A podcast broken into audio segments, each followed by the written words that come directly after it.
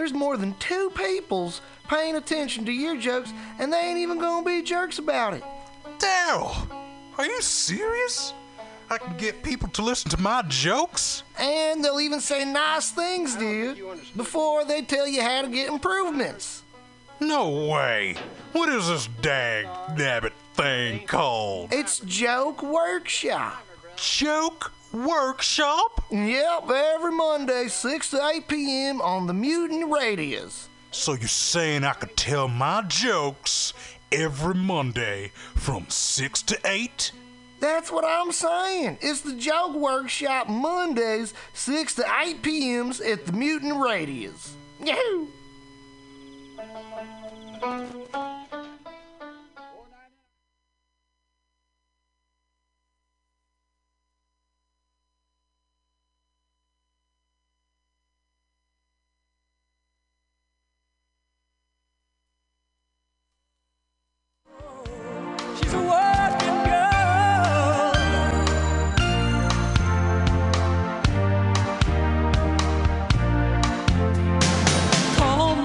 Morning,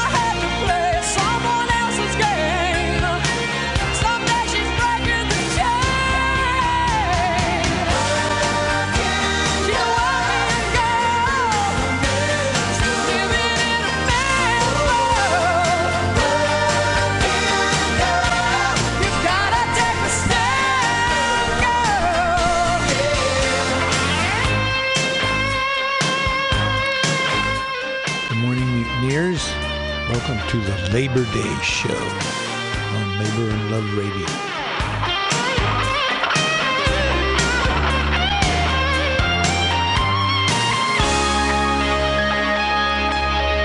Nobody knows the dreams she dares to dream, the plans she has made, or the time she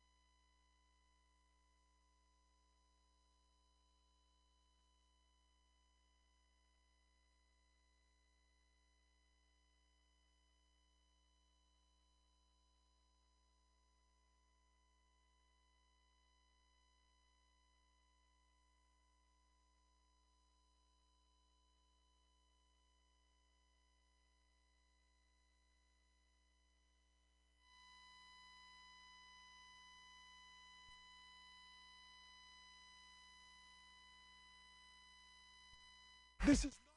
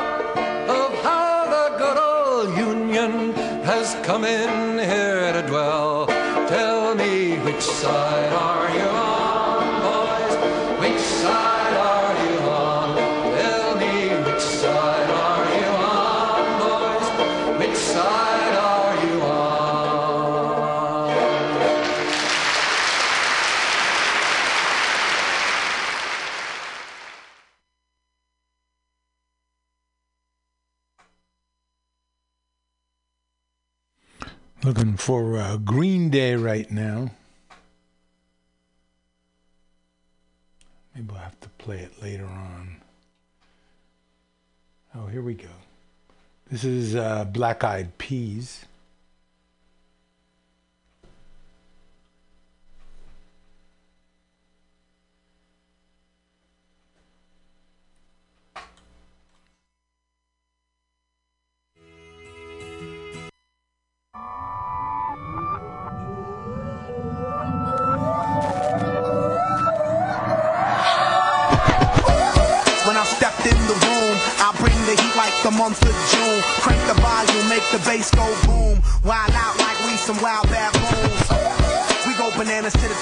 I wanna throw bows, give me elbow room.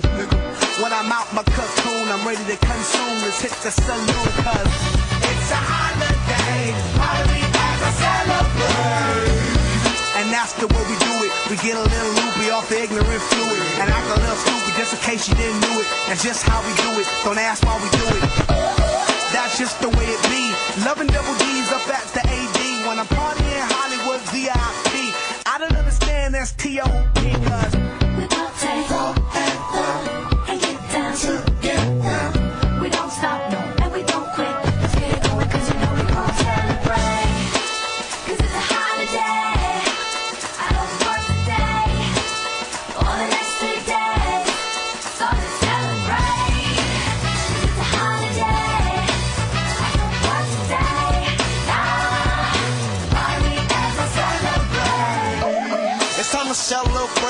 Serving up meat rocks on a hot plate like that, y'all. We on a festive date.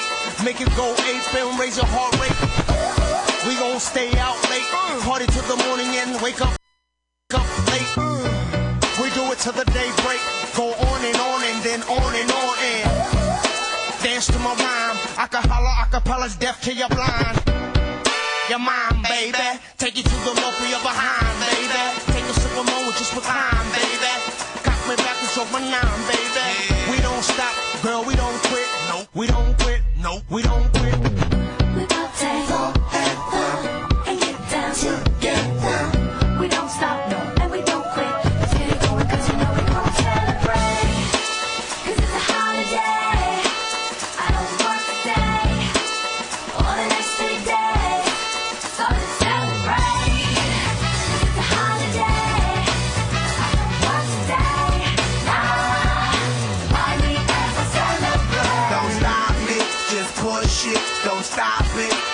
push it. Move your body and push it. Get naughty and push it. We gon' party and push it. We gon' party and push it. Move your body and push it. Get naughty and push it. 'Cause it's a holiday.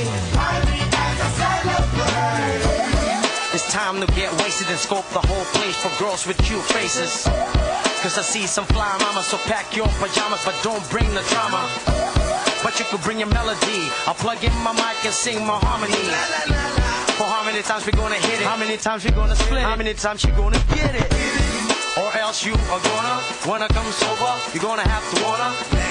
Cause I'm the alligator champ, driving a train, driving a train. Or you could call your friend and I'll switch my lane and get buddy buddy with your friend Mary Jane. She really blows my brain. She really blows my brain.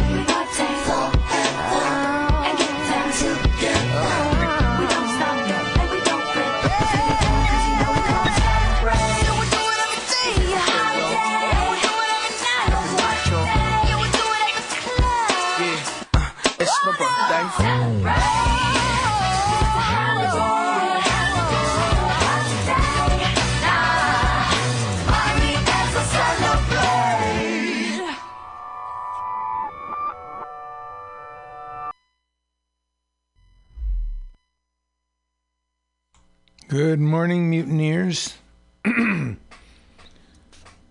this is the Labor and Love Show coming to you from Mutiny Radio. And this is our special Labor Day show. As Black Eyed Peas just told us, it's a holiday. Celebrate. It's a holiday.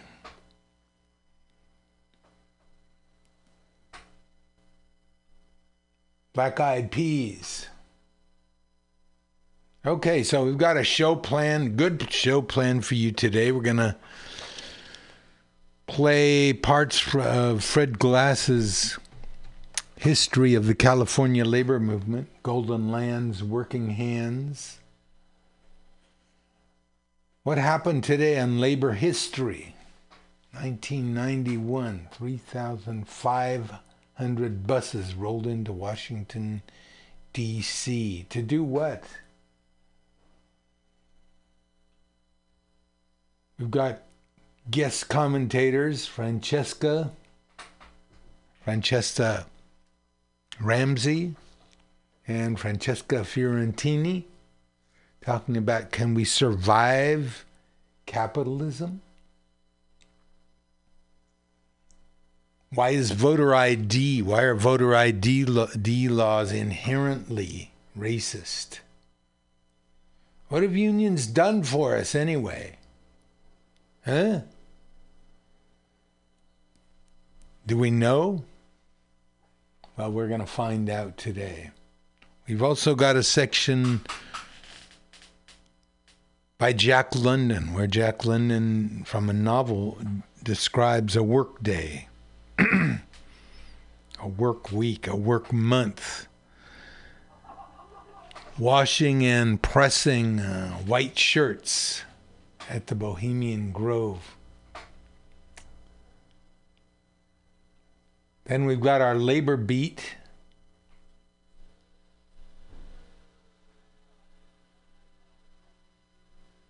Twenty thousand workers are on strike at AT and T. An Iranian journalist and labor activist subject to 10 years, sentenced to 10 years and 148 lashes. The problem with Congress is pretty obvious. Commentary from Barbara Ehrenreich regarding low page workers. What trickle down? Huh?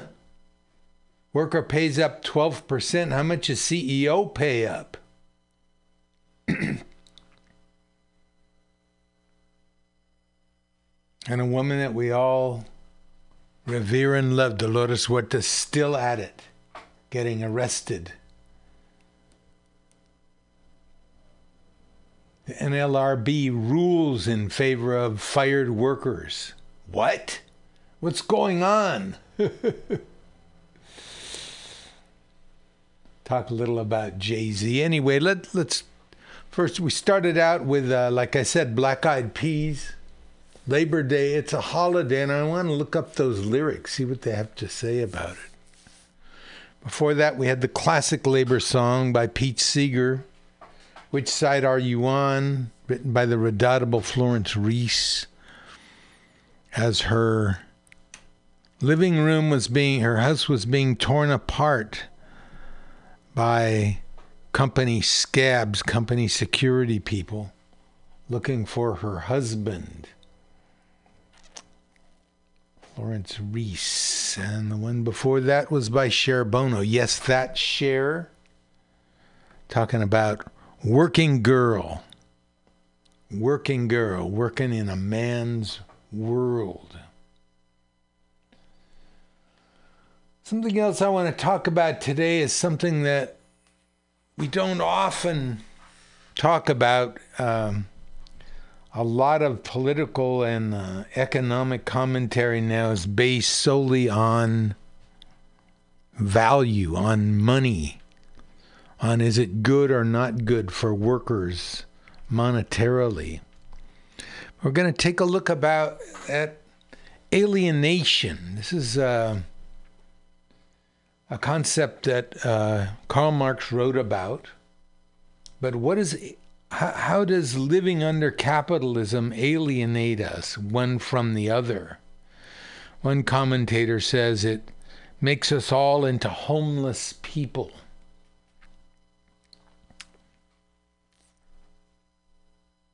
Makes us all feel like we're homeless.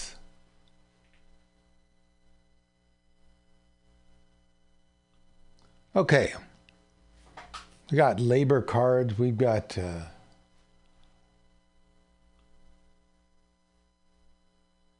Let's start out with a little labor history.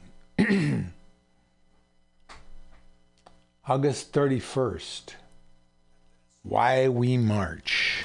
On this day in labor history, the year was 1991. 3,500 buses rolled into Washington, D.C. They were loaded with protesters, there to participate in Solidarity Day. The AFL CIO organized the event to coincide with the Labor Day weekend. They issued a statement, Why We March, outlining labor's demands. The purpose of the day was to bring attention to the concerns of the nation's working people, especially over health care. Other reasons for the march included a call for more public works programs. Another major demand was the end to permanent replacement of striking workers by scabs. Bernie Dinkin, Secretary Treasurer of the Amalgamated Clothing and Textile Workers Union in Philadelphia, explained One of the main purposes for us going down is to let our friends know, our friends in the Democratic Party who are sitting on their laurels, that if they do not support anti scab legislation, we will vote against them, no matter what they've done in the past. The most important aim of the event was to show worker strength and solidarity. A similar showing of solidarity had taken place in the nation's capital 10 years before. After President Reagan fired striking air traffic controllers, a September 1981 rally had drawn more than a quarter of a million people. The 1991 action brought out similar numbers.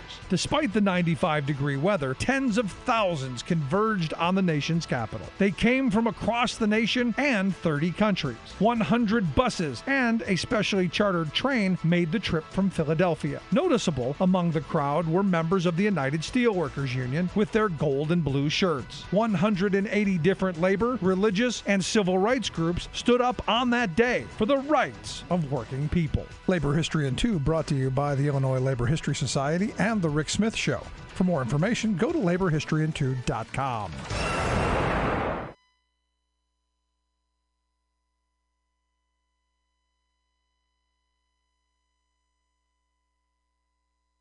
I'm Rick Smith, and this is Labor History in Two.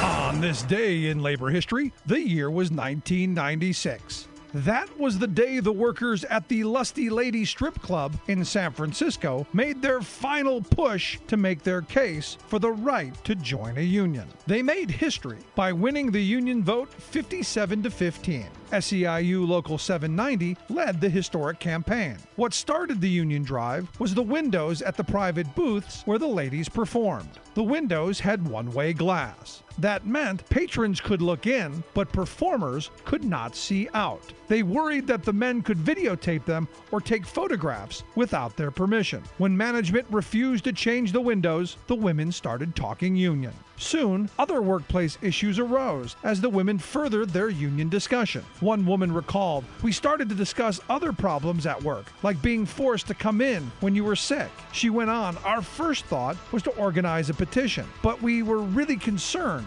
about individual dancers being scapegoated and fired because that happened on a regular basis. Another participant in the union drew on her personal background as a reason for getting involved. She noted, I had been raised to support union efforts and the workers' cause. I hadn't ever worked at a place where there was any sort of struggle to be a part of. The women ran a successful campaign to unionize. Despite winning the vote, management dragged its feet in negotiating their first contract. The women went on strike, and management locked them out. Few men dared to cross the picket line to enter the club, and within a few days, management capitulated and returned to the bargaining table where the women signed their first contract. Labor History in 2 brought to you by the Illinois Labor History Society and The Rick Smith Show. For more information, go to laborhistoryin2.com, like us on Facebook, and follow us on the Twitters at Labor History in 2.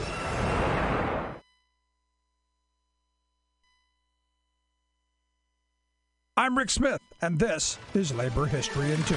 On this day in labor history, the year was 1921.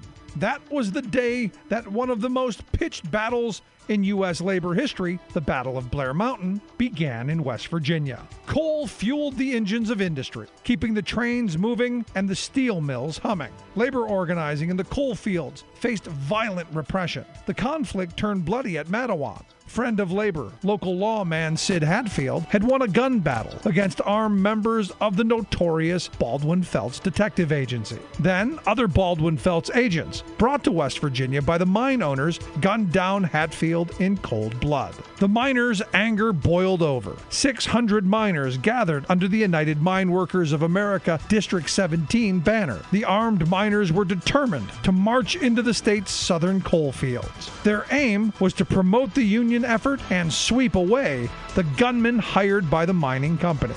As they marched, more and more miners joined them. As many as 10,000 miners converged on Blair Mountain. The high ground stood between the unionized northern part of the state and the less organized southern mines. At Blair Mountain, they met Logan County Sheriff Don Chafin, who had amassed an army of 3,000 armed men to repel the miners. Chafin's men had dug trenches, blocked roads, and marshaled machine guns to stop the Union men. In the battle that ensued, one million rounds were fired. The mine owners hired private planes to drop shrapnel bombs on the miners. The United States Army finally arrived. The miners, many of them World War I veterans, surrendered. Although the owners had won, what occurred at Blair Mountain drew national attention to the unsafe working conditions and the brutality of the coal barons in the coal fields.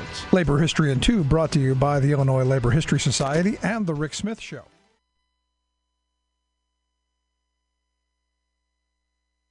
Labor history there in two minutes, and it seems like uh, the end of August is a, as the rest of the whole calendar is uh, labor history time. Uh, we had a varied uh, calendar there of uh, labor history exhibits from strippers at the Lusty Lady to pitched battles at Blair Mountain to the 1991 demo that drew quarter of a million people to Washington D.C.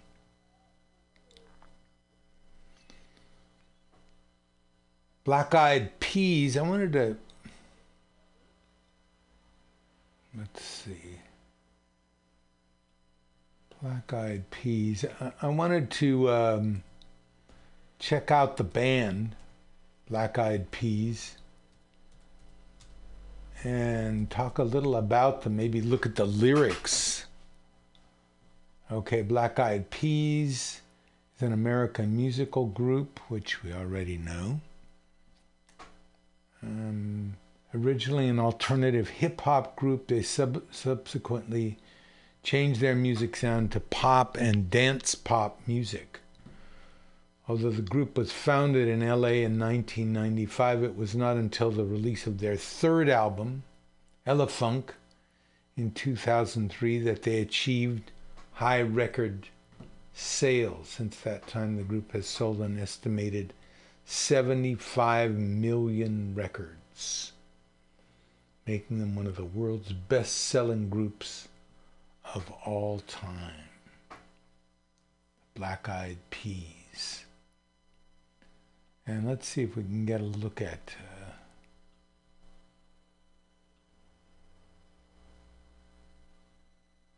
lyrics. Um, the Battle of Blair Mountain, one million rounds of ammunition.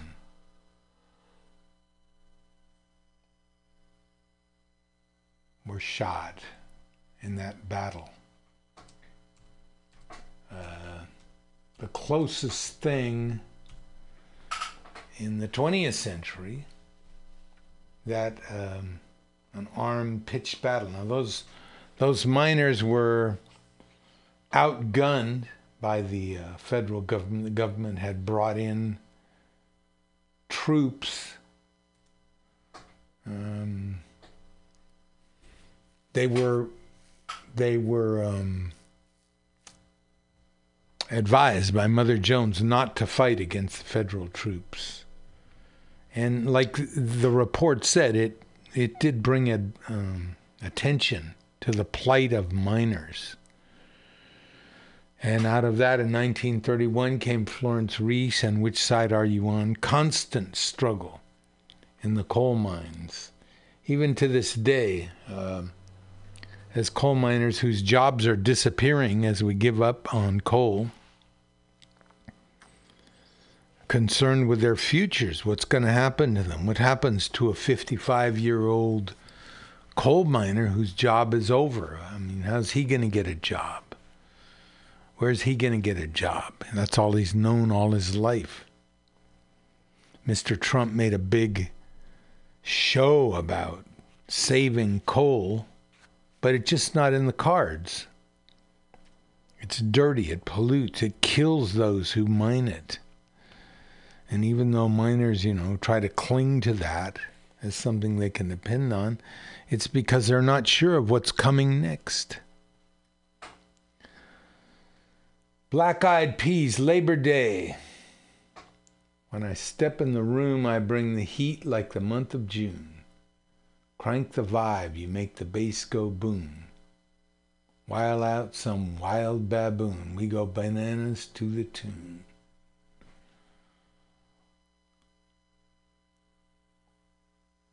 When partying in Hollywood, VIP don't understand this TOD. We party forever, we get down together. We don't stop and we don't quit. Let's get it going because you know we're going to celebrate. It's a holiday. I don't work today or the next three days, so let's celebrate. It's a holiday. I don't work today. Party till the morning and wake up late. We do it to the daybreak. Dance to my rhyme. We don't stop.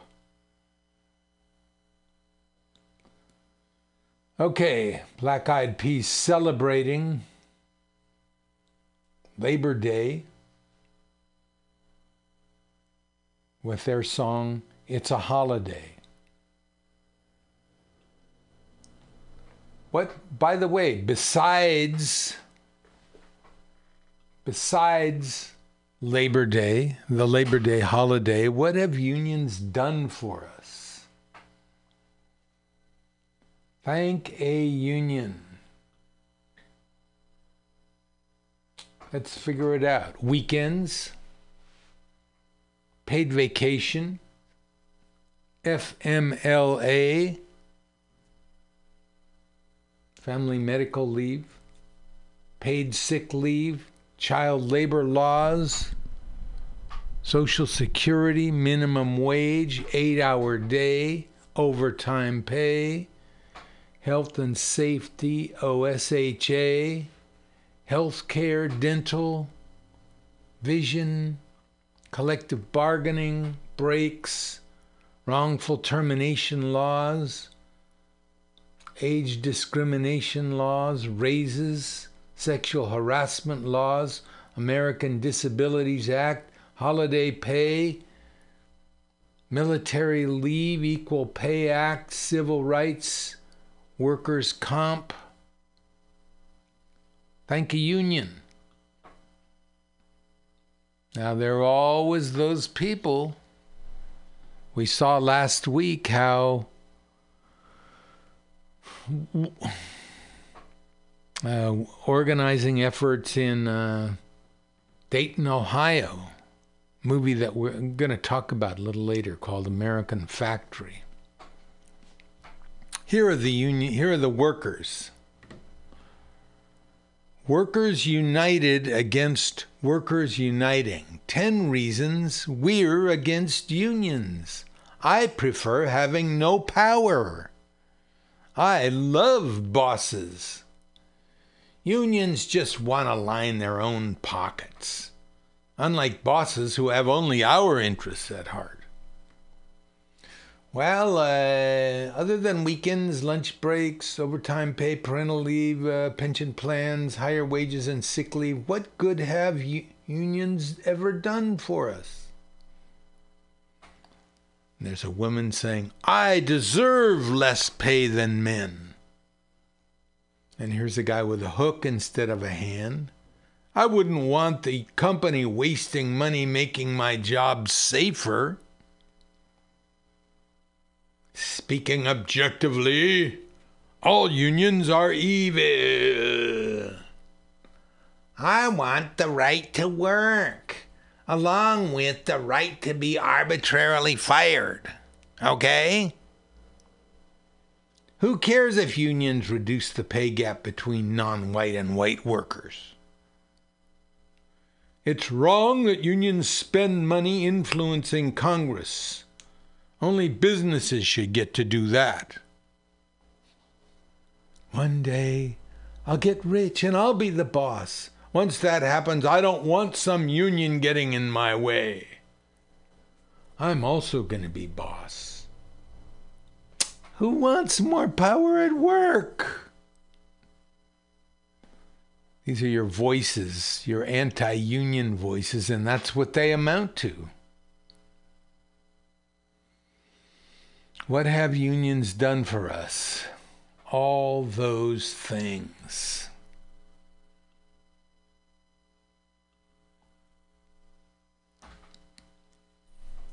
So let's talk a little bit about the Amazon jungle. And again, this is, uh, we're going to get into this with, uh, with um, Francesca Fiorentini. Can we afford, can we survive unions? Yes. Can we survive capitalism? Maybe not. Here we go, Francesca Fiorentini.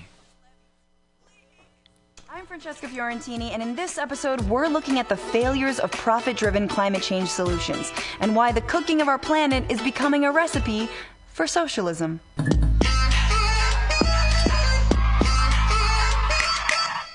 Once again, we've broken global temperature records, with July being the hottest month recorded since the invention of recording temperatures. Which, if you're a right winger, sounds like very biased framing. The libs never want to talk about the Hadean age when the Earth was molten lava. Typical. It's so hot that Greenland is losing ice that wasn't supposed to melt until 2070. The Arctic is on fire, and I'm pretending I belong at random pool parties. Oh, who, who am I friends with? Oh, Derek. Or Michael. Matt. You're telling me there's no Matt here? So now seems like as good a time as every other moment prior till now to talk about climate change. The planet has already warmed by 1 degree Celsius since the time we started burning all these fossil fuels, and we're on track to warm by 4 degrees possibly as soon as 2060. According to the most recent UN study, even 2 degrees of warming would mean millions more refugees, double the loss of food harvests, 10 centimeters of sea level rise, and an obliteration of all coral reefs, which means we've got 12 years to have a shot at keeping the temperature to a still bad but manageably terrifying 1.5 degrees Celsius of warming. So, yeah, banning plastic straws ain't gonna cut it. Even though it's fun to watch so called liberal paper straws trigger our president into doing this. His campaign started selling Trump themed uh, plastic straws. so you could buy a pack of 10 for $15. $15 for 10 straws? That's a dollar fifty per straw. If that's how much Trump thinks straws cost, how much is his dealer charging him for Adderall? Yeah, that'll be uh, seven hundred thousand dollars. Part of the reason we're at such a breaking point is thanks to years of shallow solutions. Solutions often devised by the same corporate interests that got us into this mess in the first place. One of those solutions is carbon cap and trade, which tries to get polluters to pollute less by limiting the amount of carbon any corporation can emit, but also by allowing them to purchase carbon limits from other companies who haven't used theirs up. Cap and trade has already been implemented in countries around the world and in a number of US states, but many say that it doesn't actually stop emissions. It just spreads them around and creates a speculative market for carbon. Like, imagine if you could buy and sell Weight Watchers points to keep eating pizza. Someone would be making money, but no one's losing weight. Plus, we'd see the rise of a frightening thin people mafia who control the whole racket. Just listen to one researcher who says cap and trade pushes us in the opposite direction of where we need to be going. We need to overcome our addiction to fossil fuels, and the problem with cap and trade is it, is that it stands in the way of doing that in, in many ways. It's, it's, it's a way of providing pollution rights to some of the worst polluters so that they can delay the kind of structural change that's necessary. He's right. That's not how you fight an addiction. If you want to get your brother off heroin, you don't split up his stash between your mom and dad like, let's all just do a little bit of heroin to keep Brad from doing a lot of bit of heroin. At this point, cap and trade isn't even a relevant solution anymore because it's too slow to be viable. California, the second largest carbon polluter in the nation, but first in my heart, reduced its emissions by almost 9% in three years, which is not bad. But do the math. It's not nearly enough if we've got only 12 years to get to zero. Silicon Valley is still going to be underwater, and then we'll have to deal with a whole bunch of flotation device startups, and that just seems exhausting.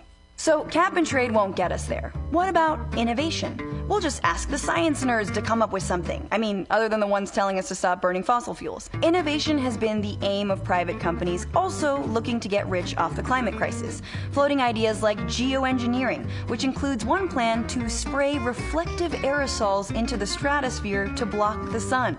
Yeah, aerosol. If only our climate change denying president knew that this whole time the answer has been hairspray. Turns out, though, that that scheme, like many others, has too many unforeseen side effects to be feasible. Things like stopping rain and totally vindicating chemtrail conspiracists. Even if wacky inventions or cap and trade worked, they're still too slow. Meanwhile, the US continues to subsidize the fossil fuel industry to the tune of $649 billion a year. So not only are they making the planet uninhabitable, they're getting a goddamn discount. These faux solutions have come and gone, all while climate change has been getting worse, which means now we need to do far more in way less time. The longer we wait, the more that the response challenges our economic system because we need to cut so much and so deeply. What does she mean that the response will challenge our economic system? Well, that's because our economic system is currently based on using up all of Earth's natural resources with no regard for the actual Earth. All to turn a profit and create economic growth, or GDP. You remember GDP from our video on the economy, which you should totally watch, and while you're at it, subscribe. GDP is that phantom number that many agree is useless, but is actually incredibly harmful when it comes to climate change. Since when was GDP a sensible measure of human welfare? And yet, everything that governments want to do is to try to boost GDP. Now, people like the OECD or the World Bank who say, oh, we're not asking for a lot of growth, just 3% a year. That means doubling in 24 years. Yeah, we're bursting through all the environmental boundaries and screwing the planet already. You want to double it? We have to overthrow this system which is eating the planet with perpetual growth. I love how blown this host's mind is. Rarely do you see the precise moment that someone gets woke. You mean it's not about plastic straws? Slowing down economic growth has actually been the only thing that has drastically stopped greenhouse gas emissions. The only thing in the last 40 years that has measurably reduced global greenhouse gas emissions is reductions in economic growth. When the Eastern Bloc collapsed in the early 90s, that led to global emissions reductions. He's right.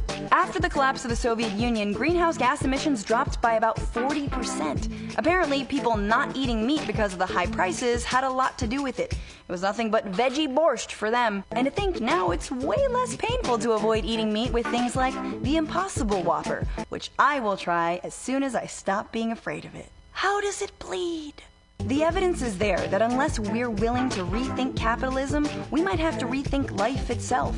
Because we can't have infinite growth on a finite planet. We've been obsessed with doing more to stop climate change, making even more money, when the answer is actually keeping fossil fuels in the ground. Doing less. Like Disney live action reboots. Do less.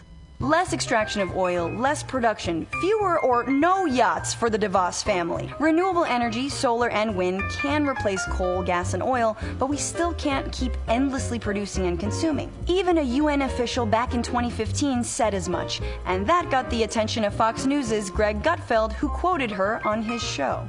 This is probably the most difficult task to intentionally transform the economic development model for the first time in human history. And predictably, that was met with red baiting. Well, she's wrong. See Mao and the 50 million dead, or Stalin. Hell, look at Venezuela right now. It's a crap show without toilet paper. Seriously, they don't have toilet paper in Venezuela. Oh, where we're going, Greg, you won't need toilet paper because the whole world will be one giant bidet. You can wash your face ass wherever you want.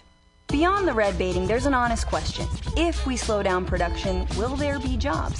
Enter the Green New Deal, a plan introduced by Representative Alexandria Ocasio Cortez and that other guy. The Green New Deal is a blueprint for a 10 year mobilization to get to net zero greenhouse gas emissions by taking major steps like moving to renewable energy and building public transportation, all with the labor of millions of newly created jobs. This is a call to reorganize and to make sure that we are fighting for a just economy, for a just society, a just environment, and a just future for the United States of America and the world.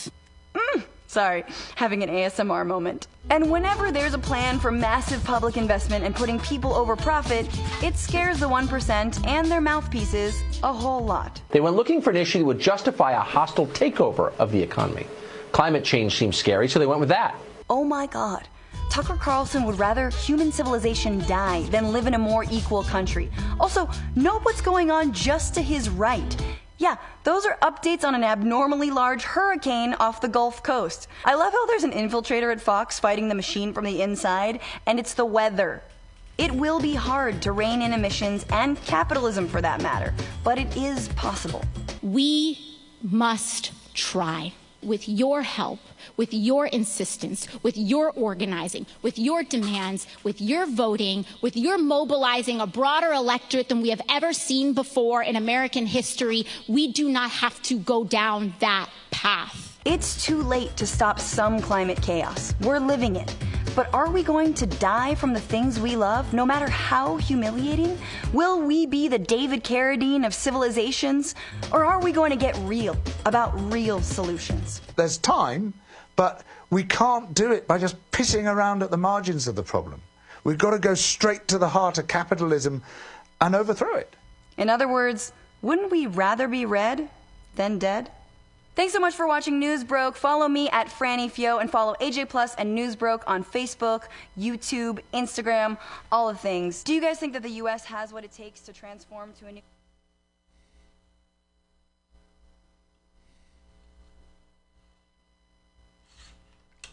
Okay, Francesca Fiorentini there with her analysis of the problems that climate change, that capitalism has caused, actually.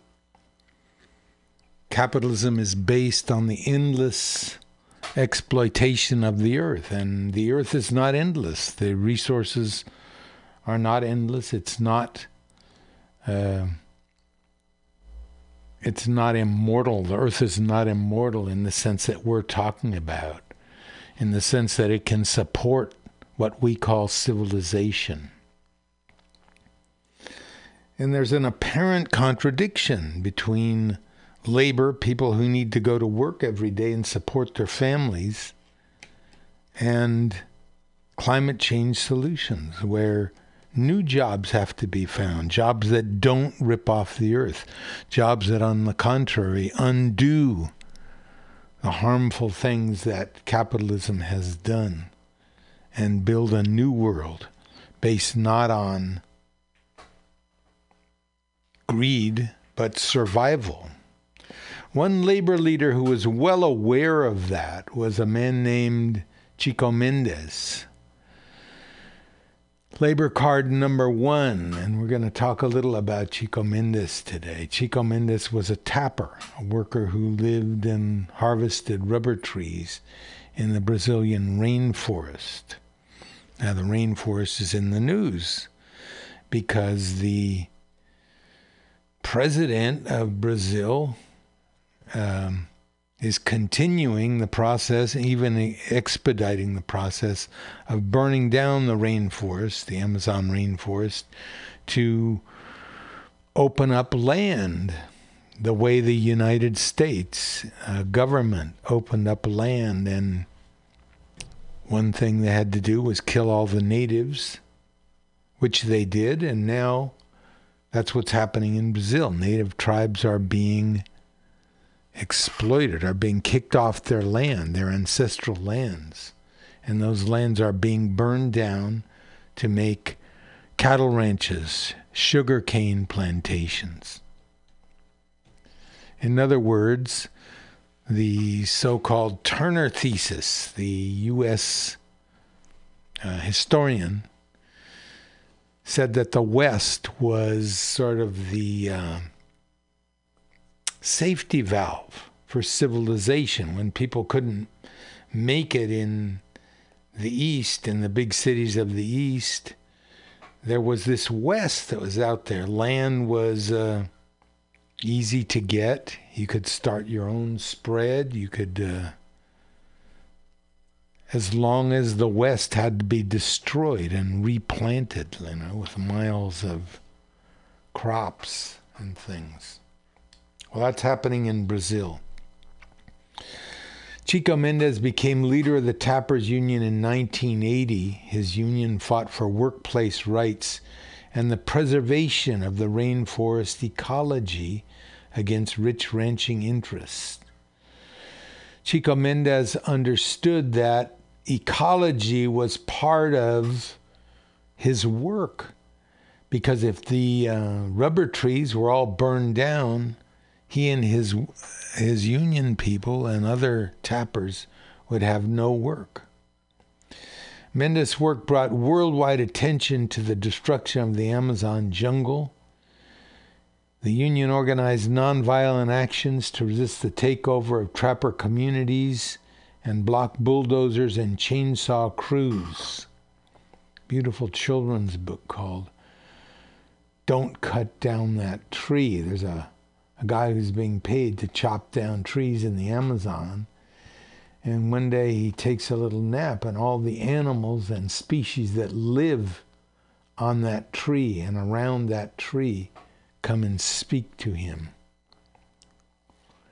Chico Mendes' son, almost of course, Chico Mendes, almost of course, was murdered in 1988 There was a film about Mendes' life and work with Raul Julia entitled The Burning Season, which was released in 1994. See, we've got a little feature here about Chico Mendes and how important his work was, and how important it was that he found a nexus between the labor movement, the blue and the green, the ecological movement. Chico Mendes, peaceful voice.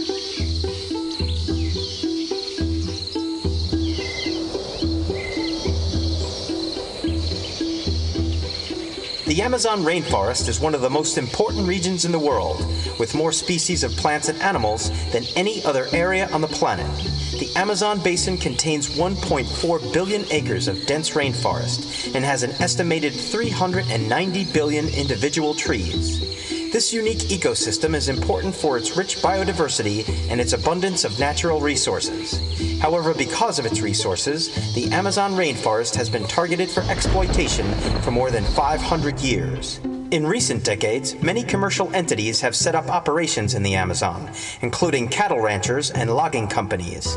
As a result, there has been massive deforestation, which has severely damaged the overall ecosystem and all those who depend on it. One of the groups hurt most by deforestation has been the indigenous people who live there. At one point, the Amazon was home to nearly 6 million tribal people. By the early 1900s, there were fewer than 250,000 natives still living there. Pushed from their homeland and deprived of their resources, thousands of natives found themselves living in poverty with few leaders to represent them or to protect the forest that they relied upon to survive. One man who had the courage to stand up for the indigenous people of the Amazon was Brazilian activist Chico Mendes. Mendes was both a labor leader and an environmentalist. As a labor leader, he worked tirelessly to win basic human rights for the people of the Amazon, and as an environmentalist, he fought to preserve the rainforests of the region. Mendes understood that the Amazon was not just important for the survival of local communities, but also for the health of the entire planet. His activism caught the attention of the world and helped to create a movement to protect the Amazon rainforests and the indigenous people living there. Although his life ended tragically, Mendes accomplished a great deal in a short time, and his legacy continues to inspire people to this day. This is his story. Francisco Chico Mendes was born on December 15, 1944, on a Brazilian rubber plantation outside of the town of Xapuri. His family was poor, but very close. When Mendes was eight or nine years old, he started working with his father, tapping rubber trees for their sap, which was later turned into latex. By the time he was 11, he was working full time. As Mendes grew up, he increasingly became aware of how his family and the local community were being exploited. Workers put in long hours for minimal pay, earning barely enough to survive. At the same time, they were being overcharged for goods at company stores, a practice that kept them in constant debt. To make matters worse, many workers developed debilitating lung diseases because the process of making latex produced such dangerous toxic fumes. There were no protections for the workers and no health benefits for those who became sick. Watching so many people struggling, Chico Mendes became increasingly determined to take action. We are unable to remain silent in the face of so much injustice, he said. Mendes began his crusade in a very simple way. He sent letters to the Brazilian government. Mendes sent the letters with great optimism, naively believing that government officials would quickly take action. However, for the most part, his letters were ignored and nothing was done. As a result, Mendes decided to raise the stakes and pursue a more assertive process of collective action. In the early 1970s, Mendes organized the plantation workers into an official labor union. As a unified force, the workers had much more power. They set clear goals and pressured landowners to meet their demands. To demonstrate their power, workers began blocking the roadways into the plantations, refusing to move until action was taken, a form of nonviolent civil disobedience that proved to be very effective. In 1975, Chico Mendes and the workers finally had some success. Landowners officially recognized the Rubber Tappers Union and began to make concessions. The union pushed for wage increases, improved conditions, and better protections for the rainforest that was their home. Progress was slow, but steady. However, just as Mendes and his allies began making gains, larger economic forces turned the entire rubber making industry on its head. As new manufacturing methods advanced, artificial rubber was replacing naturally produced latex. This caused the traditional rubber tapping industry to completely collapse in just a matter of years. Responding to these sudden changes, plantation owners began selling their land to cattle ranchers, hoping to offset their losses. The ranchers moved in quickly and started cutting down trees to make way for grazing cattle. Deforestation advanced on a scale never seen before. Once again, Mendes and his people found their homes and their way of life threatened by powerful interests, and once again, they moved into action. Organized by Mendes, local communities began setting up blockades to prevent loggers from entering key areas. Other groups took their resistance to a whole new level, sabotaging the equipment used to cut down trees. However, with millions of dollars at stake, cattle ranchers soon retaliated. They hired police to strong arm Mendes and his followers. Many activists were arrested and taken into custody. Some were even beaten and tortured. Still, in spite of these harsh tactics, Mendes and his supporters succeeded in saving over 3 million hectares from destruction. Progress came at a cost, but the workers were willing to bear it. In 1985, Mendes began pursuing a new strategy. Working with his colleague Maria Allegretti, Mendes spent five months organizing a national meeting of rubber tappers from throughout the Amazon. Together, they launched a new approach, focusing more on the importance of preserving the rainforest and its resources. With this new strategy, they were hoping to win more international support from environmental groups, and the strategy worked. By March of 1987, the Environmental Defense Fund and the National Wildlife Federation flew Mendes to Washington, D.C. to convince the Inter American Development Bank and the U.S. Congress to support the creation and protection of extractive reserves. With growing support, Mendes continued to improve working and living conditions for his people while increasing protection for the rainforests. As Mendes made important gains, however, he realized he was also making dangerous enemies along the way. In 1988, he predicted that he would not live to see the end of the year, and sadly, his prediction came true. That year, Mendes became involved in a dispute with a local rancher named Darley Alves de Silva, who bought a rubber plantation to log for wood. As the situation heated up, events spiraled out of control. On December 22, 1988, just one week after his 44th birthday, Mendes was gunned down by De Silva's son. Incredibly, Mendes was the 19th activist to be killed in Brazil that year. Although some of those cases were never solved, Mendes was too high profile for his case to be swept aside.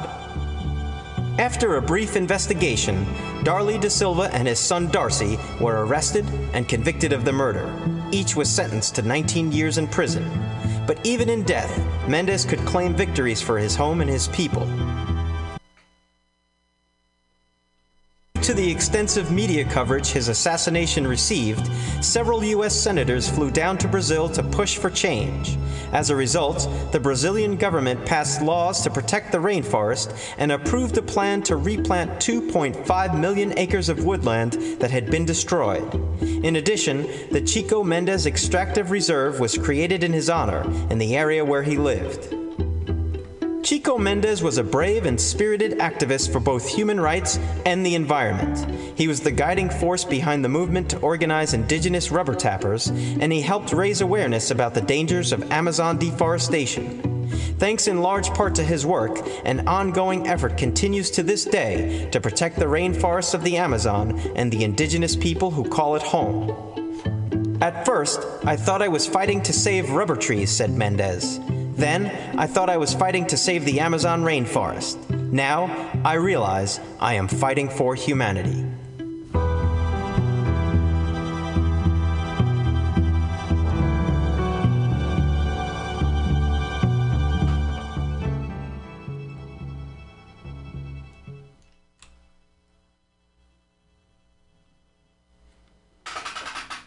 Chico Mendes, um,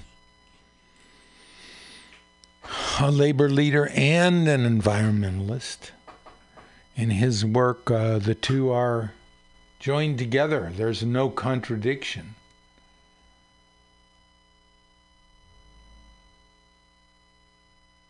And um, it's time, right? It's time to uh, do something. Here's a song from. Uh, the UFW.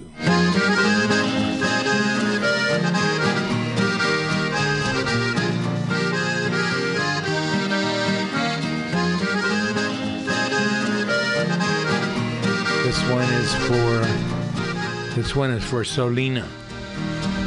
De colores, de colores se visten los campos en la primavera.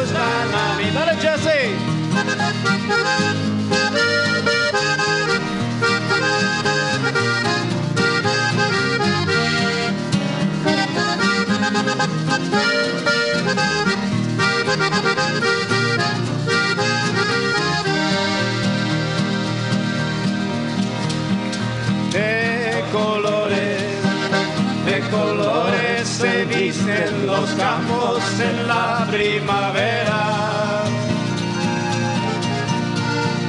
De colores, de colores son los pajaritos.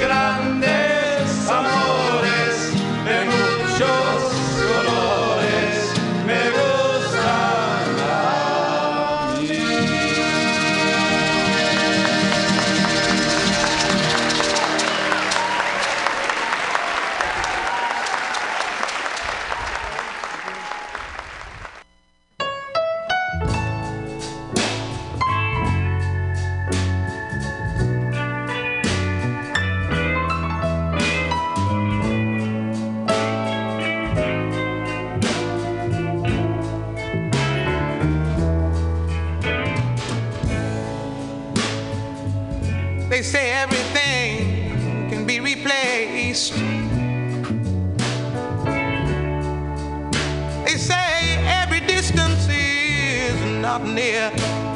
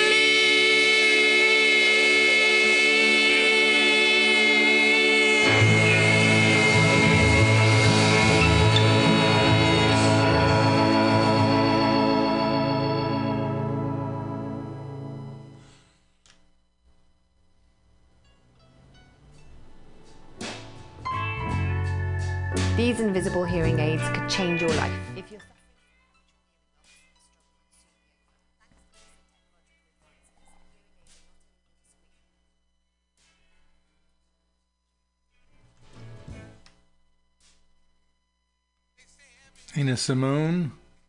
Nina Simone there with uh, I Shall Be Released.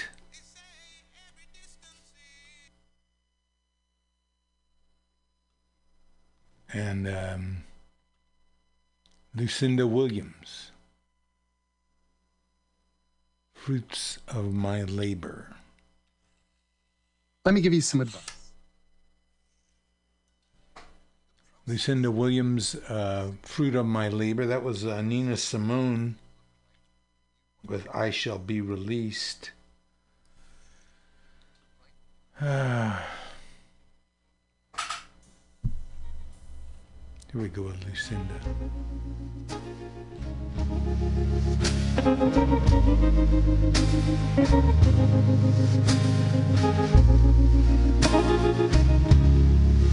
Baby,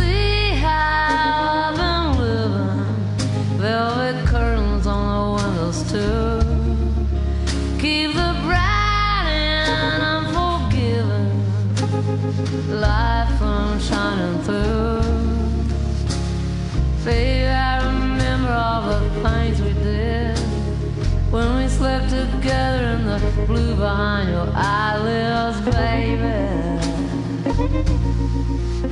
sweet baby. Chase your sin through the gloom till I found these purple flowers. I will spin, I was soon smelling you for hours. Lavender,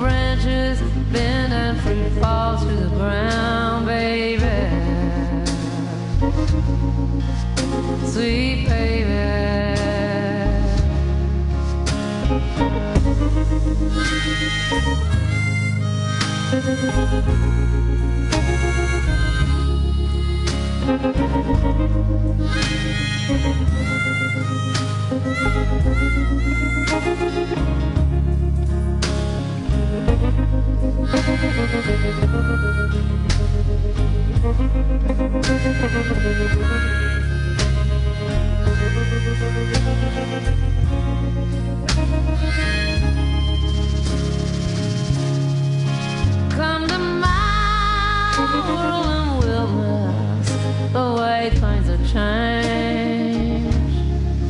Cause I finally did it, baby. I got out of the grind. Got my Mercury and drove out west. Fell to the mill and my luck to the test, baby. Sweet baby. I've been trying to enjoy all the fruits of my labor. I've been crying for you, boy, but truth is my savior. Baby, sweet baby, if it's all the same, take the glory any day over the fame, baby. Sweet baby. I've been trying to enjoy all the fruits of my labor. I've been crying for you, boy, but truth is my savior. Baby, sweet baby, if it's all the same, take the glory any day over the fame, baby. Sweet baby.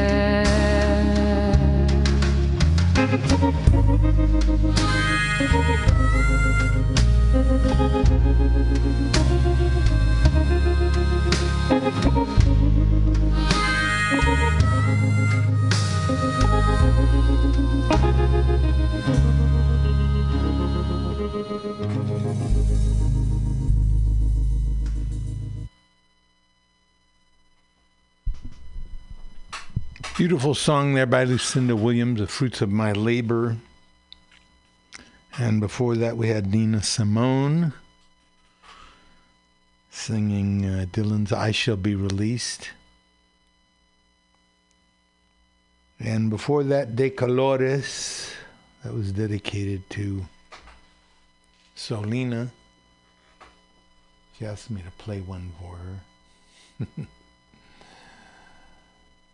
so I did. Hope you heard it there. Jolie. I want to read something now by uh, Jack London. Jack London, of course, was um, a local guy, born and raised in San Francisco and in San Mateo County. Uh, mostly raised by uh, an African American woman.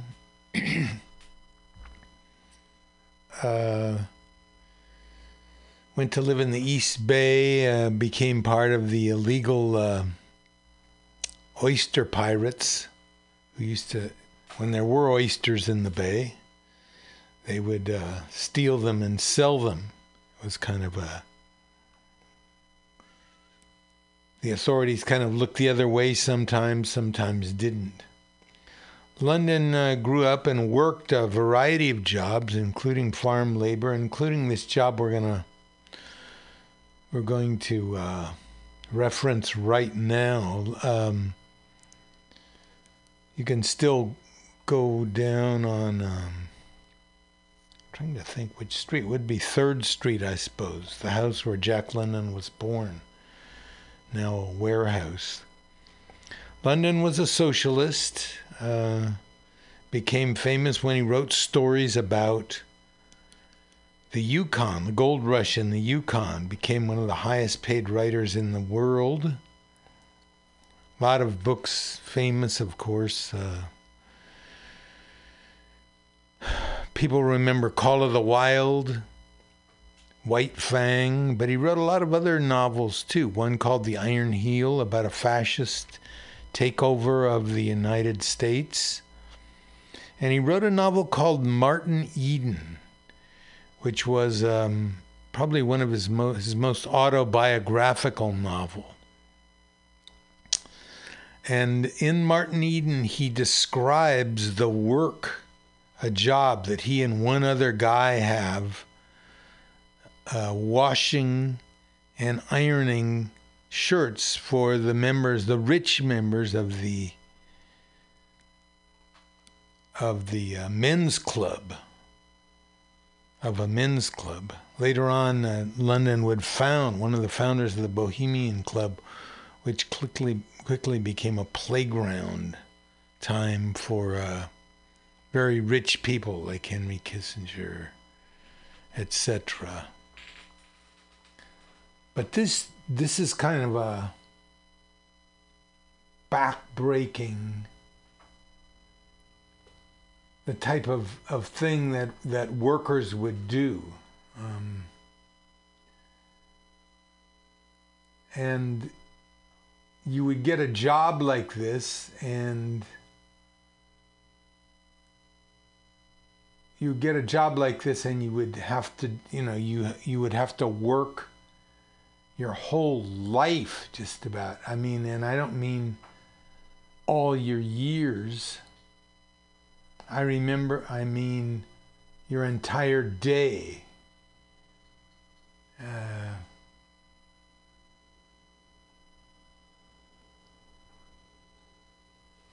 so this is this is how it goes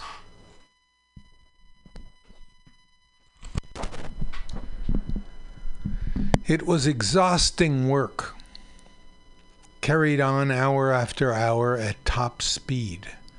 Out of the broad verandas of the hotel, men and women in cool white sipped iced drinks and kept their circulation down.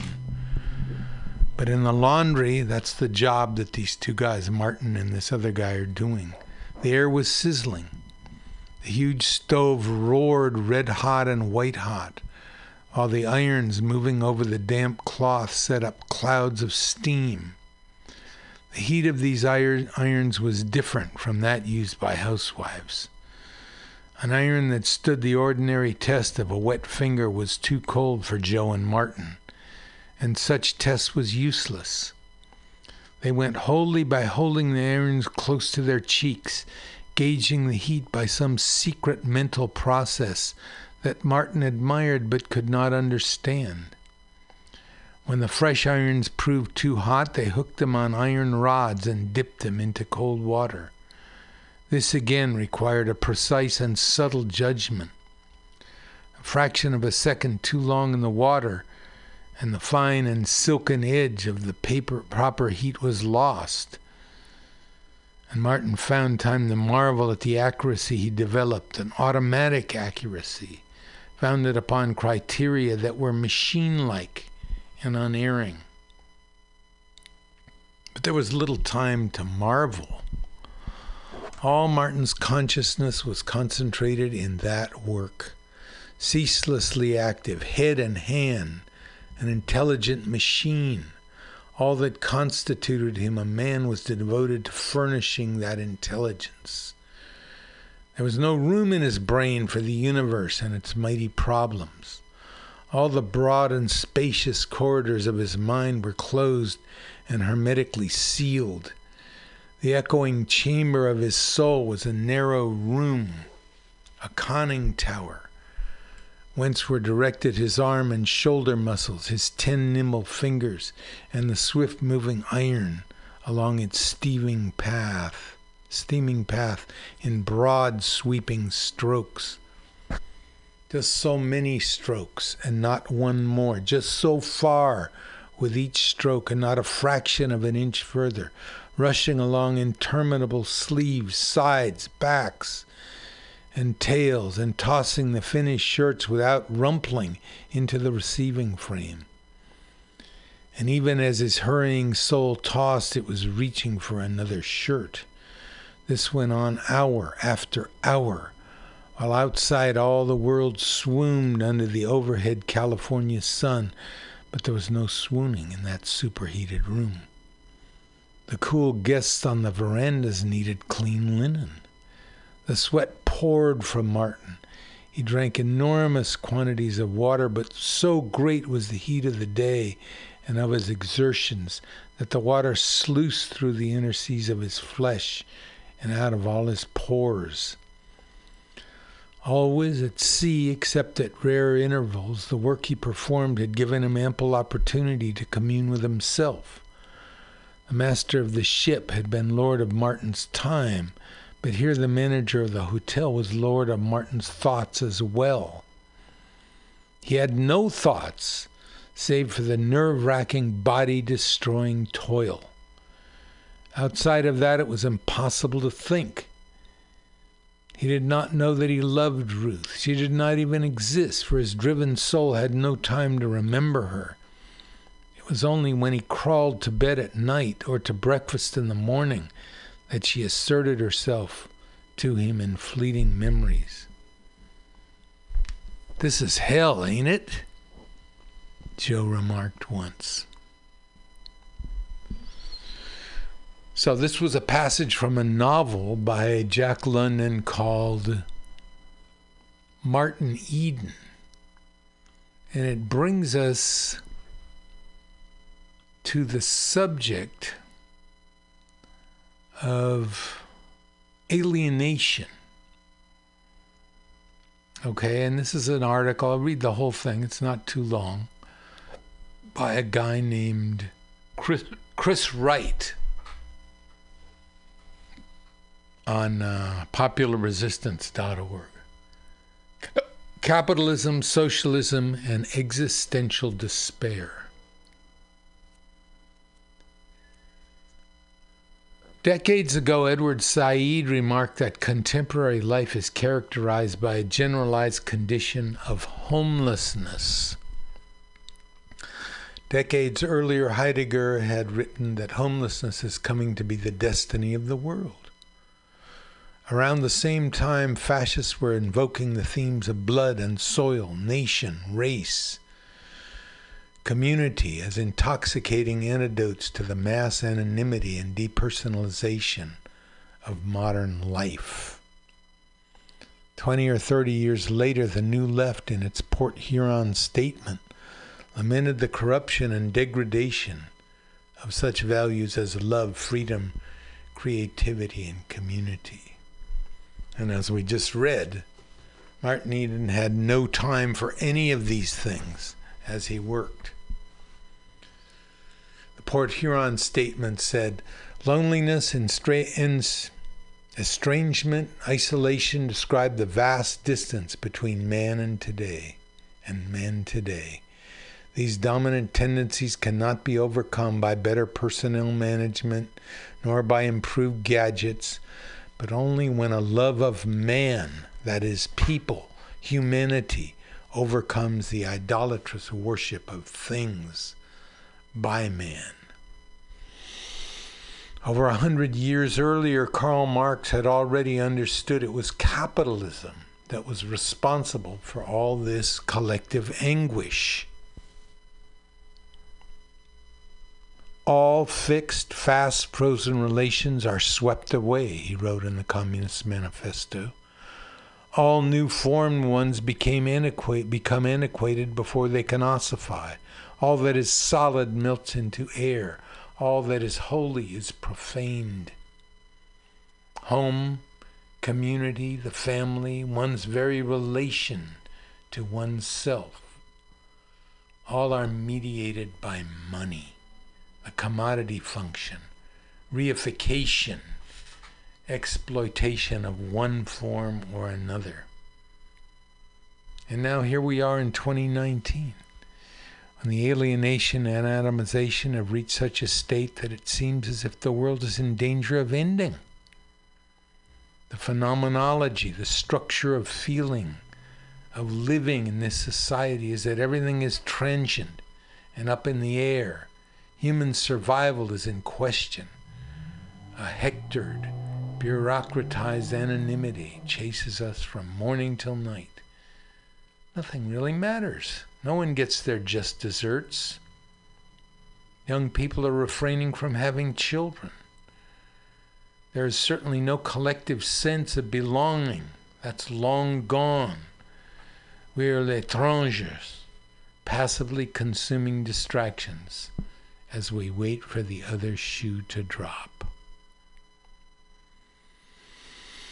The truth is that only socialism or an economically democratic society in which there is no capitalist class could possibly usher in a world in which the ex- existentialist howl of Camus and Sartre and uh, Allen Ginsberg and so many others didn't have universal resonance. Mass loneliness and the gnawing sense of meaninglessness are not timeless conditions. They're predictable expressions of a commoditized, privatized, bureaucratized civilization. Do away with the agent of enforced commoditization, privatization, hyper bureaucratization for the sake of social control, the capitalist class, that is. And you'll do away with the despair that arises from these things. It's true that the current suicide epidemic and the mental illness epidemic around the world have more specific causes than simply capitalization, capitalism.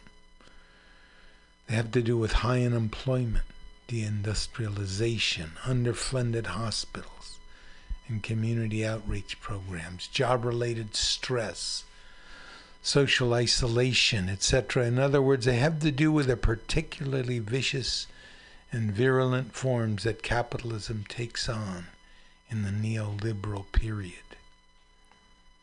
But long before this period, widespread disaffection and mental illness characterized capitalist society. Now, in the light of global warming and ecological destruction, it's possible that humanity won't last much longer anyway. In which case, capitalism will never be overcome, and our collective existential anguish is perfectly appropriate. but nothing is certain at this point, except that we have a moral imperative to do all we can to fight for socialism. By any means necessary is what people demand, justice demands, and it offers the only hope that we, even we privileged people, not to mention the less privileged supermajority, can know what it is to truly have a home. Here, here.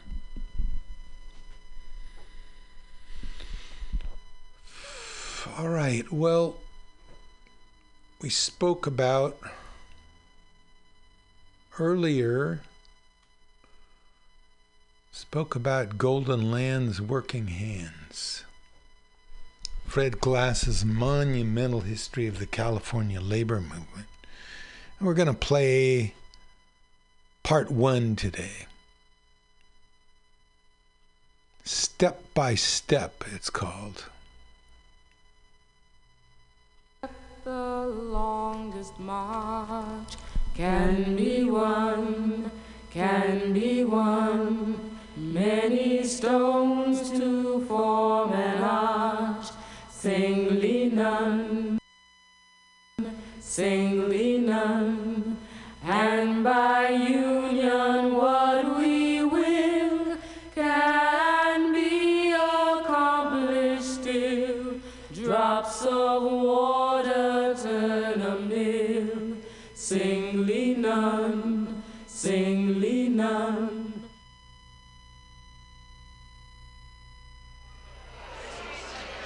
These are union members in 1949 going to a meeting. They will vote to end a strike and accept an offer from employers, making them the highest paid warehouse workers in the country. They have a right to hold this meeting. They have a right to have been on strike. But workers had to fight to get those rights. And they had to fight to keep them.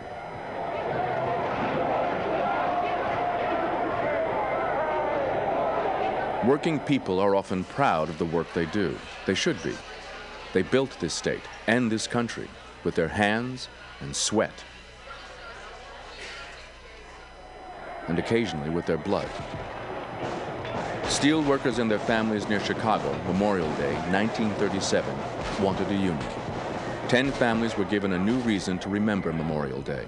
This was not an unusual occurrence in the 1930s. In California, for instance, longshoremen Howard Sperry and Nick Bordoise, a cook, lost their lives to bullets in the back sparking the 1934 San Francisco general strike. Of course, that was a long time ago.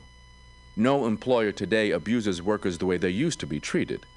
Near Los Angeles, a raid has freed garment workers so desperate, so trapped, that perhaps only one word describes what they endured slavery. With sewing machines in the garage, the living room, and the dining room, the undocumented workers said they were forced to work 120 hours a week for less than $2 an hour. The Immigration and Naturalization Service knew about the alleged operation more than three years ago, but took no enforcement action. And when workers today exercise their legal right to protest, we would imagine they are treated with proper respect.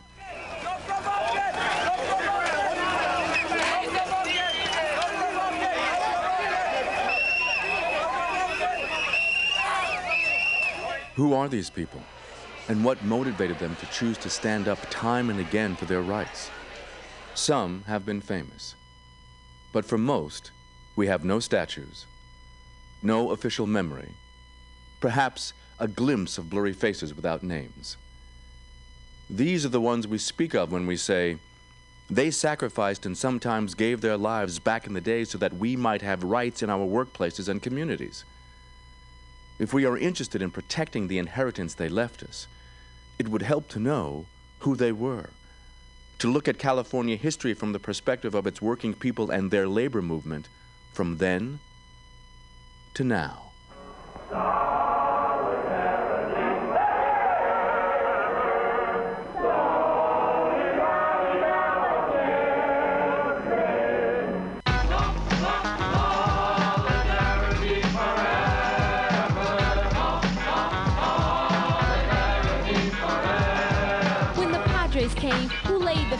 The? Not dissing, but who built the missions of our nation?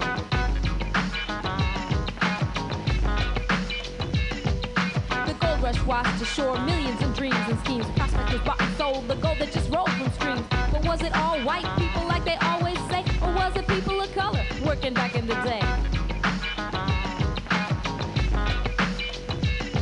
They were cooking and washing and building and being guides and making clothing and planting and hunting and tanning hides. Over, got lucky and got paid. The rest worked themselves to death. Back then there was no minimum wage. The age of the railroads meant mass transportation, but did rich men make the trains of our nation? Psych! It was the working people who laid the tracks. The Chinese, the Latinos, the whites, the blacks. rowdy cowboys and horses. But there's more to this story. Peep the wild, wild west. Let's double check history having fun. Write a history rhyme and then add a few pages about hiding at the old saloon, working for wages. About the blacksmiths and tailors, the farmers who built the state, carpenters, teachers, and bakers. Got to congratulate. And as we celebrate, see what it took to create this great estate we call the Golden State. Yo, G, can't you see it's no mystery? California workers made history. Yo, G, can't you see it's no mystery? California workers made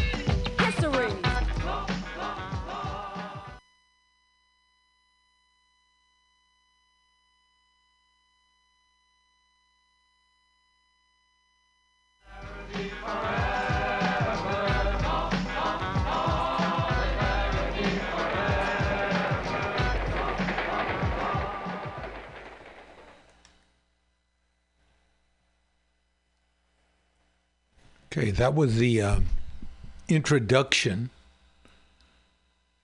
to uh, Golden Lands Working Hands, a history of the California labor movement by uh, Fred Glass. Glass is uh, formerly communications director of the California Federation of Teachers.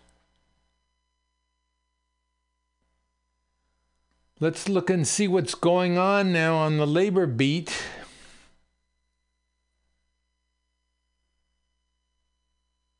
Labor and Love Radio.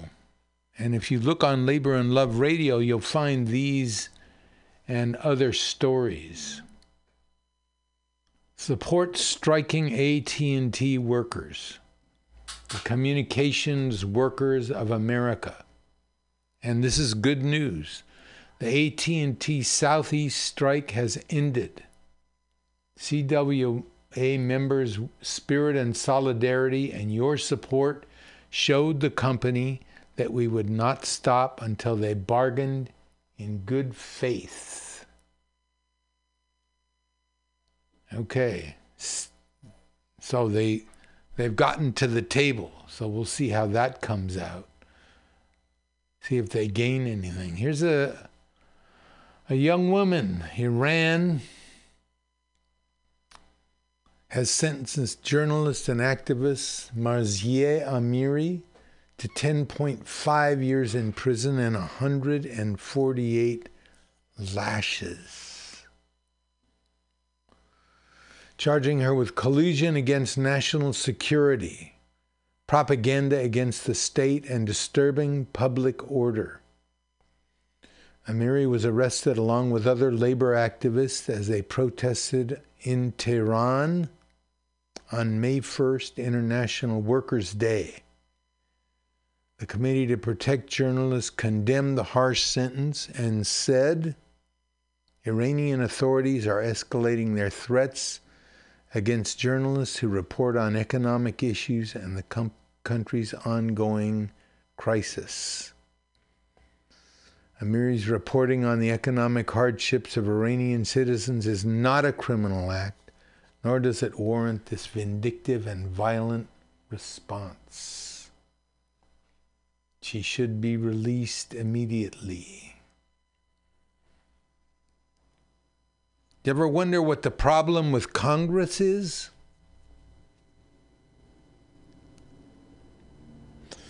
In Congress, 51% of the people are millionaires. In the regular population, 5% of the people are millionaires.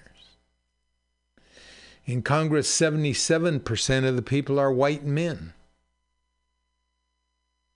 White men in America and the population at large, 31%. Women in Congress, 20% of our Congress people, senators and representatives, are women. In America, 51% of the people are women.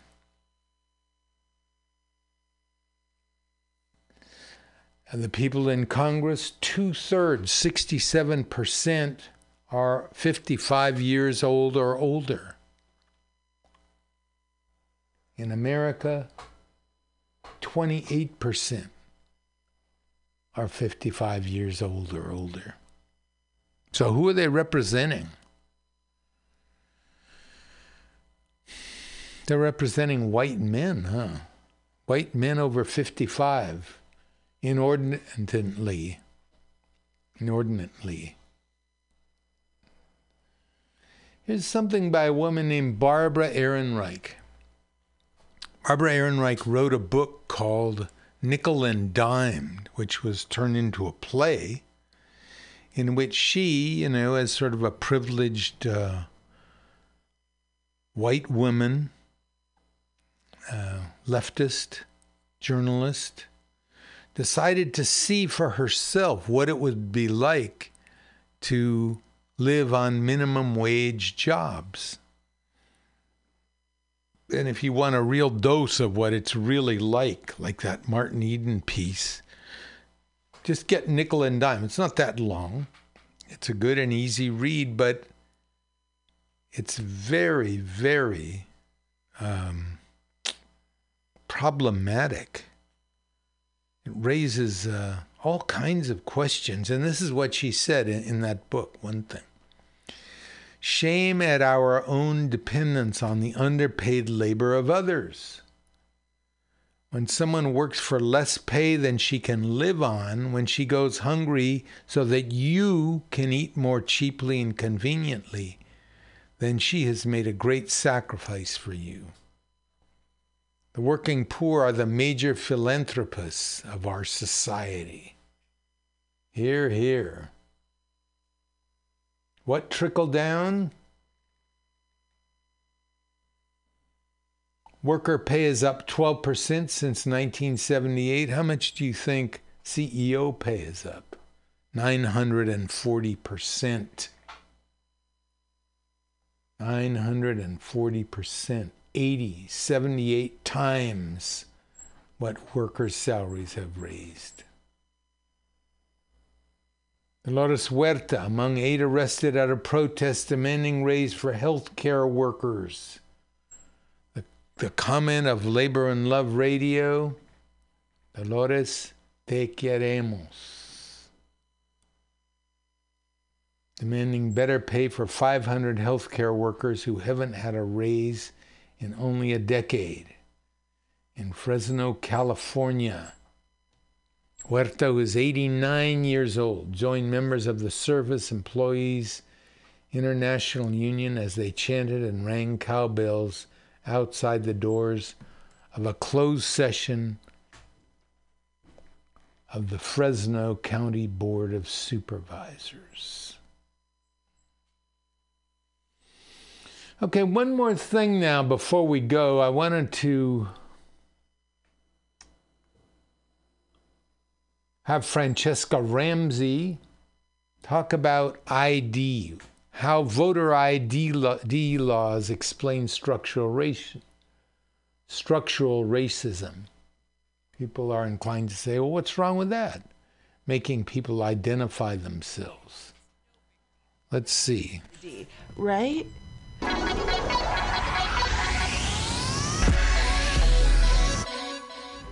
In case you haven't noticed, the presidential election is almost here. Soon, everybody can go to the polls and cast their ballots to decide the fate of America. Well, almost everybody. Since 2008, 10 states have successfully implemented strict voter ID laws that are meant to prevent voter fraud, but in reality, make it harder for a lot of people to vote. Three of them make you show either a photo ID, like a driver's license, or non photo ID, like a bill with your name on it, before you can vote at the polls. The other seven will only let you vote if you have a photo ID. So, depending on where you live, what you need to do to vote in our national election can be totally different. America! So, why have these laws popped up recently? Well, in theory, they prevent voters from impersonating someone else. That way, we can all feel confident in the accuracy of the election process without worrying that some kid is sneaking into the polls wearing mustache glasses. Yo, yo, yo, fake IDs, vote twice! But here's the thing the kind of fraud voter ID laws claim to prevent practically never happens. In fact, a report concluded that voter impersonation is rarer than being struck by lightning. Even FoxNews.com reported that this kind of voter fraud rarely happens. Wait, did I just agree with Fox News? Oh my god!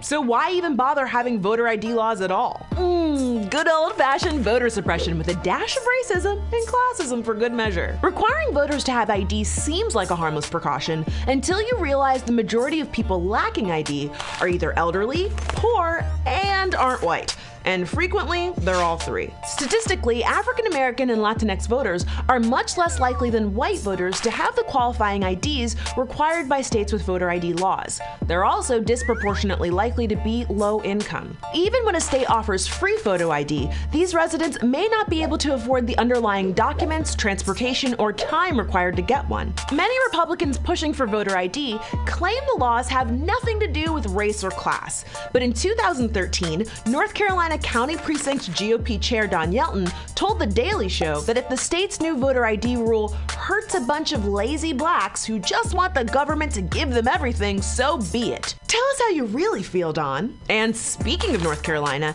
they passed a law that imposed strict photo ID requirements on voters, in addition to ending voter registration outreach programs that historically increased black voter turnout. Thankfully, this past July, a federal appeals court actually struck down North Carolina's voter ID laws, claiming they targeted African Americans with almost surgical precision. See, voter ID laws are a classic example of structural racism, which is what makes racism different from prejudice. Prejudice is the individual dislike of a class of people based on a superficial characteristic or stereotype.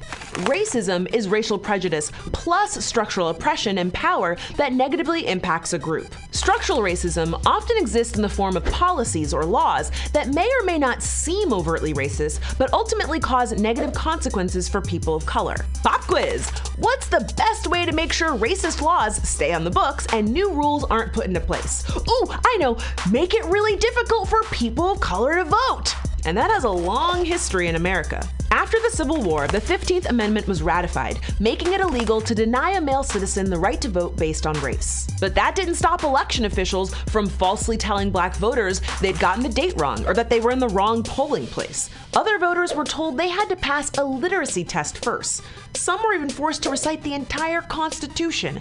Really? Who can do that without Google? Fast forward to the civil rights movement in the 1960s.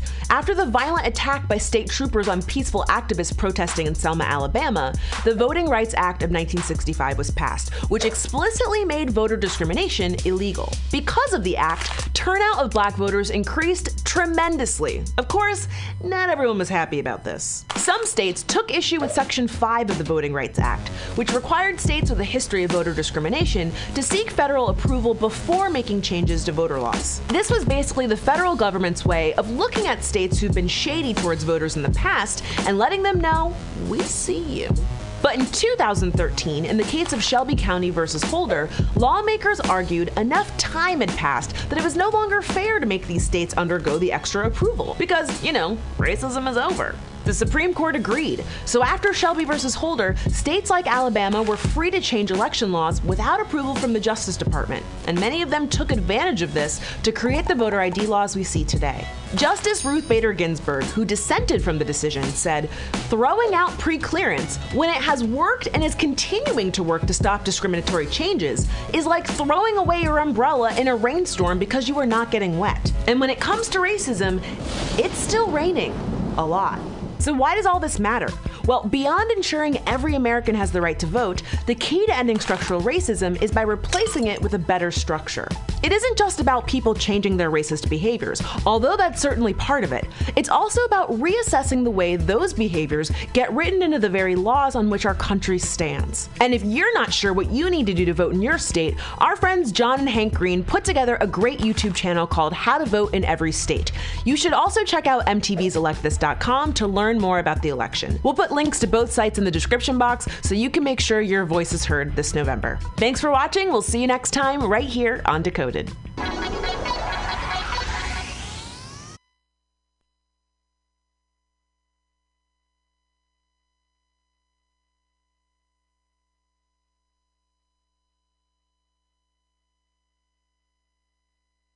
Okay, that was Franchesca Ramsey.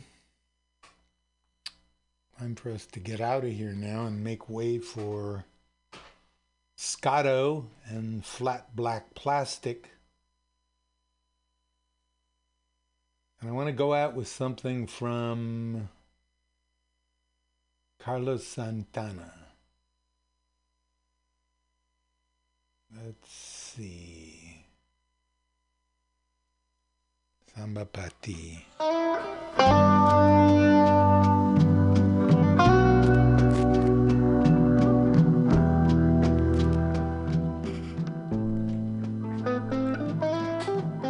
This is the B signing off. Remember Mutiny, it's all happening down here at Mutiny Radio. We got art, we got radio, we got video, we got comedy. A community arts center, Mutiny Radio, corner of 21st Street and Florida, 2781 21st is the address. Come on down and find your voice at Mutiny. And this is the Labor and Love Show signing off. The comment of Labor and Love is if one person gets a dollar they didn't work for, someone else worked for a dollar they didn't get. Labor and Love says if you don't have a seat at the table, the negotiating table where you work, you're on the menu. And Labor and Love Radio cautions you never, but never let anyone into your house who is not a friend of labor. And when I say labor, I mean you. Hello to everybody out there. Sylvia Salina, Yaman and Vita. Vita, everybody, you know who you are. Have a good week and good work. This is the B signing off.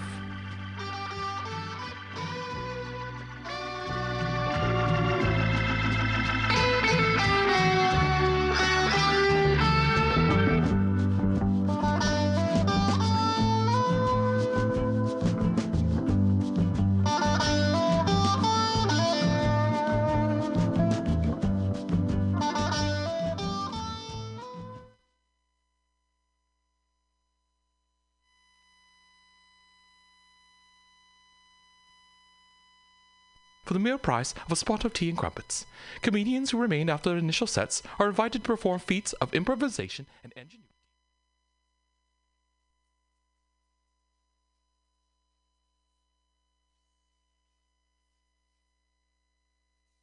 Me sea dogs and get aboard me pirate ship as we set sail for the seas of mutinyradio.fm.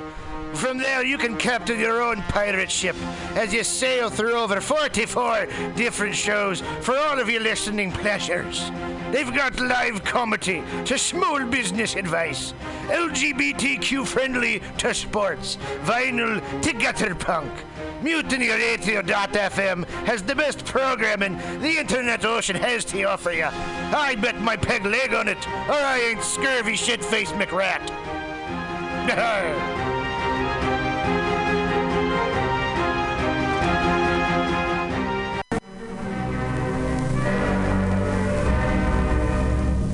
Hello there, my friends out at Mutiny Radio. Chester Cashcock here, giving you my love and regards as well as Moofy's over there. And you know, anytime I go swimming in my vault of rare coins and piles and piles of filthy cash, I can't help but listen to Bamtastic's Comedy Clubhouse every Friday from 8 to 10. They have a fun time at Pamtastic's deep in the mission where you can laugh off your tushy every Friday for a mere $10. And $10, I mean, that's what I use to wipe my tushy with, so to wipe it off for it's indubitious. And if you can't make it to Mutiny Radio, don't worry, don't fret at all. You can simply download the podcast post show in the comfort of anywhere, like your Aspen summer cottage on the mountain ridge with the kayaks. Just go to podcast.pcrcollective.org or mutinyradio.fm podcasts and look for Comedy Clubhouse with a K. You can download it for free. But we'd love to see you every Friday, 8 to 10, down here at Mutiny Radio. Laugh off your tushy and save your life. Because you know what's better than laughter? Well, it's a cash cock, baby.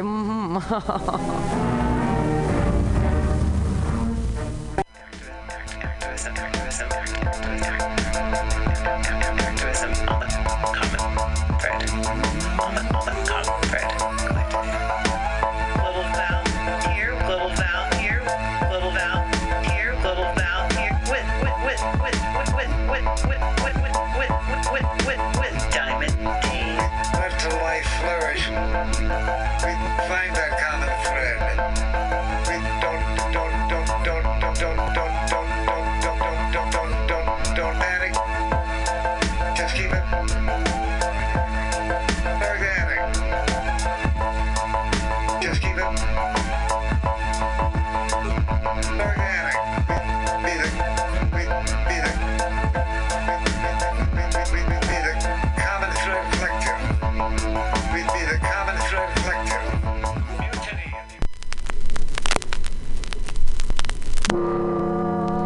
Black Plastic.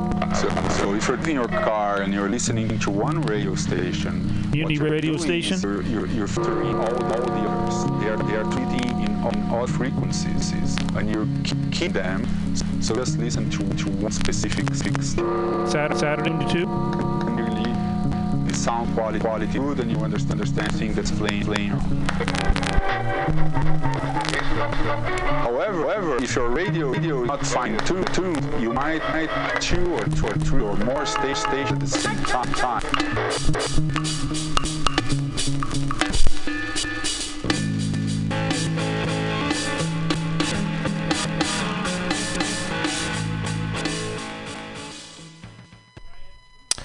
Hey, Mutineers Stolowitz here. Have you ever listened to Labor and Love on Saturday mornings, 10 to noon, with Bill Morgan? It's a really excellent show, one of my favorites here at the station. And it's all about service. It might be the devil, it might be the Lord, but we got to serve somebody. And Bill understands the virtue of service as the heart and soul of the labor movement better than a lot of people I know. And it's one of the reasons I love to listen to him. He breaks down socialism, democracy, protest history, workers' news, and the power of unions. Along with that, he serves up an excellent mix of jazz, Latin, gospel, hip hop, and traditional folk ballads. Great stuff. Check it out. Labor and Love is every Saturday, 10 a.m. to 12 p.m. Serve somebody.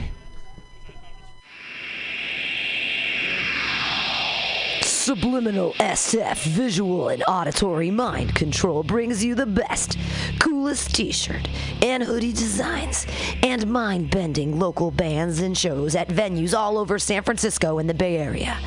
Subliminal SF is here to destroy your sense of normalcy and plant ideas in your skull to make you cooler and a more awesome person.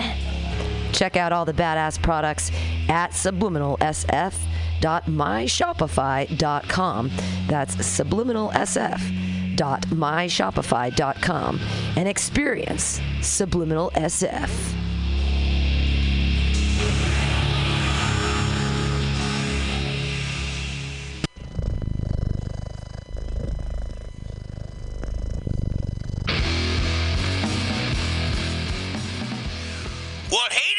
There, If you're looking for some delicious late night food, I suggest you mosey on down to Bender's Bar. Inside, you can find counter offer, offering you amazing late night food and snacks. Try the chicken biscuit. It's like your stomach's in a tasty tornado.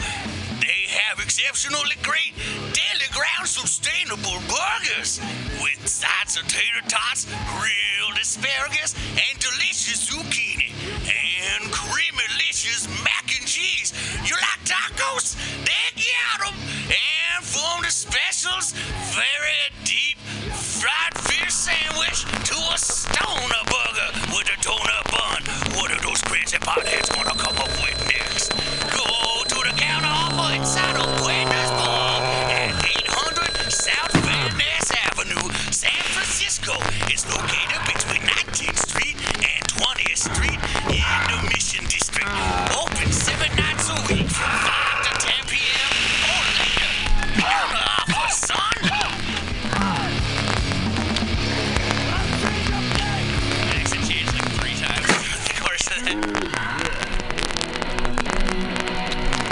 Welcome. Bender's Bar and Grill, located at 806 South Van Ness in the Mission District of San Francisco.